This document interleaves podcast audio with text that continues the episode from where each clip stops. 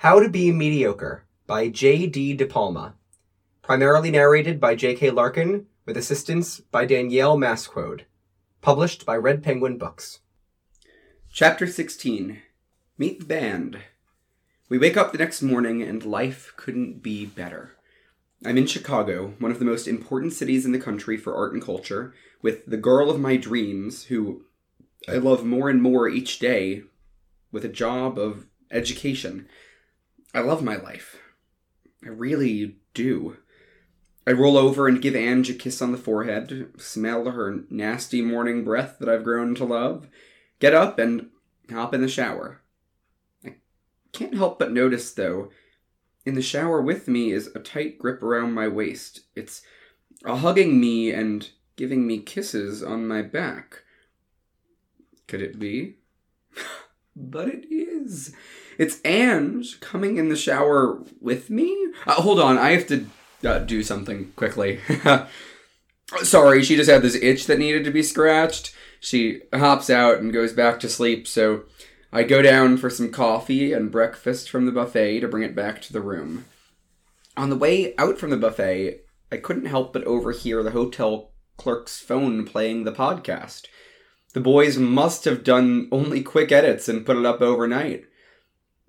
Now, realizing it's twelve fifteen, and they put it up at noon. God damn, I, I sound funny, and the songs sound great. Can I keep this high forever? We get dressed, get our bags, and go downstairs. On the way out, I can't help but tell the hotel clerk, "Hey, you know those guests on Nonsense at Noon? That's me and my girlfriend." He must be a huge fan, because he has glassy eyes and starts tearing up saying, "That shit was awesome, yo." I guess the fans of the boys live similar lives. The ride home was more of the same, us being our goofy selves. Until Ange says, "Are you sure it's a good idea to back out of this music thing?" I am thinking the same thing. And I don't know anymore. Yesterday was so much fun, wasn't it? Doug, imagine a life lived like that. Just living in the moment and having fun with people, doing nothing but being silly. I know we're really good at our jobs, but this could be a career that makes us happy. You doing your thing, and me being there by your side to help if you need it. Ange, I'd be there for you too. This is a partnership, not my enterprise. She gave me a big kiss for that. Good, you've been listening. But in all seriousness, now I see why you chase this life. It's so much fun. I keep my eyes straight ahead after that. How about we take a week and think about it? We don't stop off in Ohio this time. We drive straight through, so we get home around one o'clock in the morning. I pull into the driveway to see Mom jumping up and down and Bruce wagging his tail. We get out and give her a hug. "Did you hear the podcast?" She looks at me with confusion, then realized what I meant. "No, sweetheart. I don't know what a podcast is. I checked your student portal, and you aced everything. You're a certified teacher!" I felt elated. Far more elated than I ever felt in my life. Ange jumps on me and gave me a big hug. She runs inside and checks her online portal, and sure enough, she has aced everything too. We are a teacher and a nurse. The whole world is in front of us on two fronts. And now, the sudden panic sets in.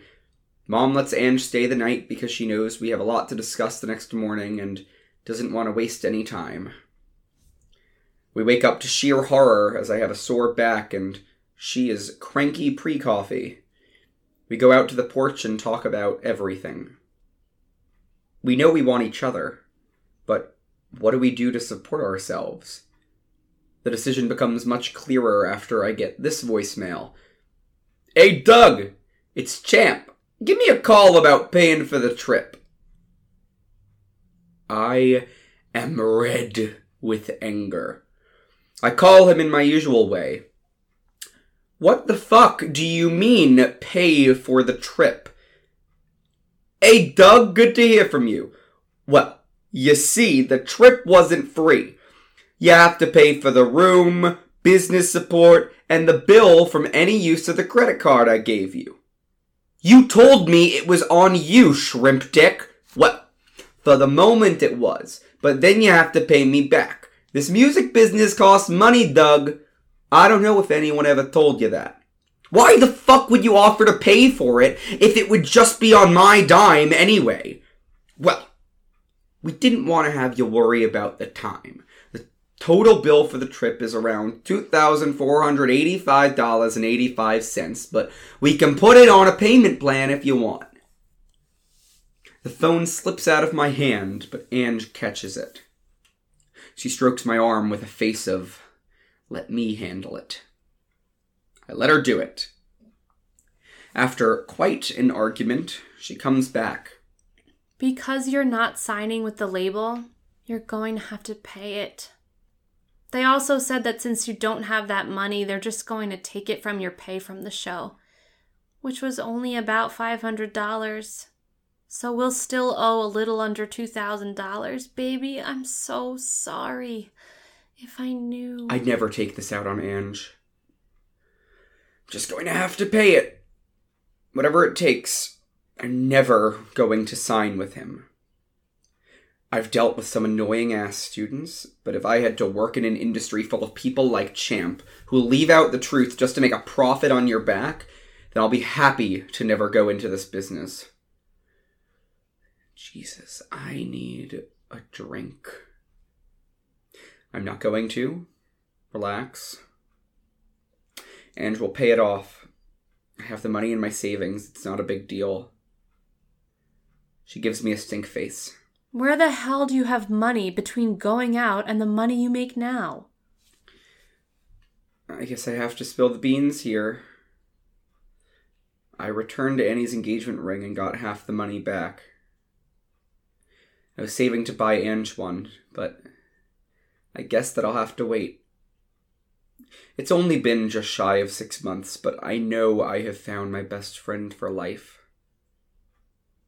After I tell her, she drops to the floor in tears, so I consoled her and tried to comfort her.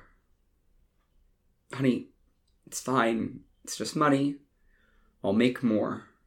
It's not that. I'm just so happy you started saving up for one. I love you so much. I thought yesterday was a good morning. This one, I'll always remember. Later in the day, Ange goes home to rest and celebrate her passing with her parents, so I have some time to get my act together with putting out applications and making a few calls. As luck has it, I get a call from Max, the principal of my school. I let it go to voicemail because I have no desire to talk to anyone today. Hey man, congratulations on passing. I'm pushing your application through for next year. We'll figure out your subject closer to that time. But you have a job. Welcome to the big leagues. Oh, Jesus Christ, life is good. As that message ends, I get a text from Jackie. Hey, sorry about Champ. He's a dick, but business is business. Let me know if I can help. I shoot her a text back. Yeah, he's a dick, but I get it. I wish he'd been upfront about it because I wouldn't have gone at all. Guess that's what you have to do to keep the product going. She responded with, yeah, it sucks to suck, but look on the bright side. Tomorrow you're auditioning players for the live show. Someone needs to fucking call me with this shit. Is this your way of giving me a heads up? I guess so. They said shoot you an email. Jackie, they don't have my email. I refuse to give it to them. Well, be at the business office tomorrow. There's a studio in the basement for you to audition and interview the players. Want me to be there? Though I'd really love her to. I think Ange might cut my throat if I did. Nah, I'm good. Uh, thanks though, bud. I let Ange know, of course. I get a bone for good behavior. And I'm not talking about Bruce's bones, if you know what I... Moving on. Sorry. I uh, pull up to the studio, take out two guitars, the pedal board, an amp, and a dolly to move it all with. I bungee cord them to it and head in. Ange follows behind me on her phone, taking pictures since she's never been to anything like this before. It's like going to camp! At least she's excited. I've never been more nervous. These aren't my guys. I've played with Tim for the last five years. What if none of them click? Well, only one way to find out. I set up and plug in like I've done a thousand times. It might actually be a thousand times, come to think of it. And I wait for the first guy. Here goes nothing. We cut the auditions into three days. Day one drummers, day two bass, day three lead guitar. Each person brings in their own stuff except the drummers. For drums, we have all the hardware like bass drums, floor toms, but they bring in their own cymbals and snare drum. They've all been given a copy of the E P to learn the songs, along with a couple of covers they think would sound pretty cool, if I do. They choose Simple Man by Lynyrd Skynyrd, forty-five by Shinedown, Use Somebody by Kings of Leon, and Show Me How to Live by Audioslave. I can sing loud as a motherfucker. We start out with the originals, then move into the covers. The first drummer comes in and is nice enough, but every time he gets into it, he keeps jumping up too high and missing his crash cymbal. It's kind of important to stay in time and, you know, hit things as a drummer. The second guy is pretty good, but has not practiced the covers. So, half the songs he doesn't know. Great. The third dude comes in and tears it up. Though he doesn't really speak, so I am interested in what'll happen in the interview. We sit down to talk, and after I say, "Hey man, you tore it up. Sweet job." He cracks his fingers, twists his neck, spits on the floor and says, "Aye. So who's paying me?" "Excuse me?" "Listen, man, I know I played the songs better than anyone else who came in, so let me just tell you how this works. I get paid up front with no hassle, or I don't play. I know this is just one gig and is fun and games to you, but this is my trade in stock, okay? I'm a professional, and this is my job, so unless you have anything else for me, I'll be seeing you." He gets up and leaves behind the drums for someone from his little entourage to clean up. I don't get up from my chair because I'm in shock to think that anyone would speak to another person like that. Ange, however, almost breaks the door down in the control room to beat his fucking ass. That lovely lad is Jason, and is my drummer for hire for one show. If he survives, my girlfriend. Day two. Bass players. The lovely Jason returns to help with the auditions, holstered only by the promise of one hundred dollars, and coffee brought to him every time his cup is empty. Bass players can be a tricky lot. I've noticed bass players can be really good or flat out suck. Players one, three, four, five, and six are really good players. two and seven are atrocious. two decides to dress up like he belongs on the Sunset Strip in the eighties and only plays the root note of what I am playing instead of the real bass parts. Seven outright doesn't know how to play without spinning and losing his chord. We found the ace in the hole in Maggie, player number eight. She knows all her parts, but is really fun and bubbly to be around. All smiles and positivity. She interviews really well, too. After we put our instruments down, she starts in on her pitch.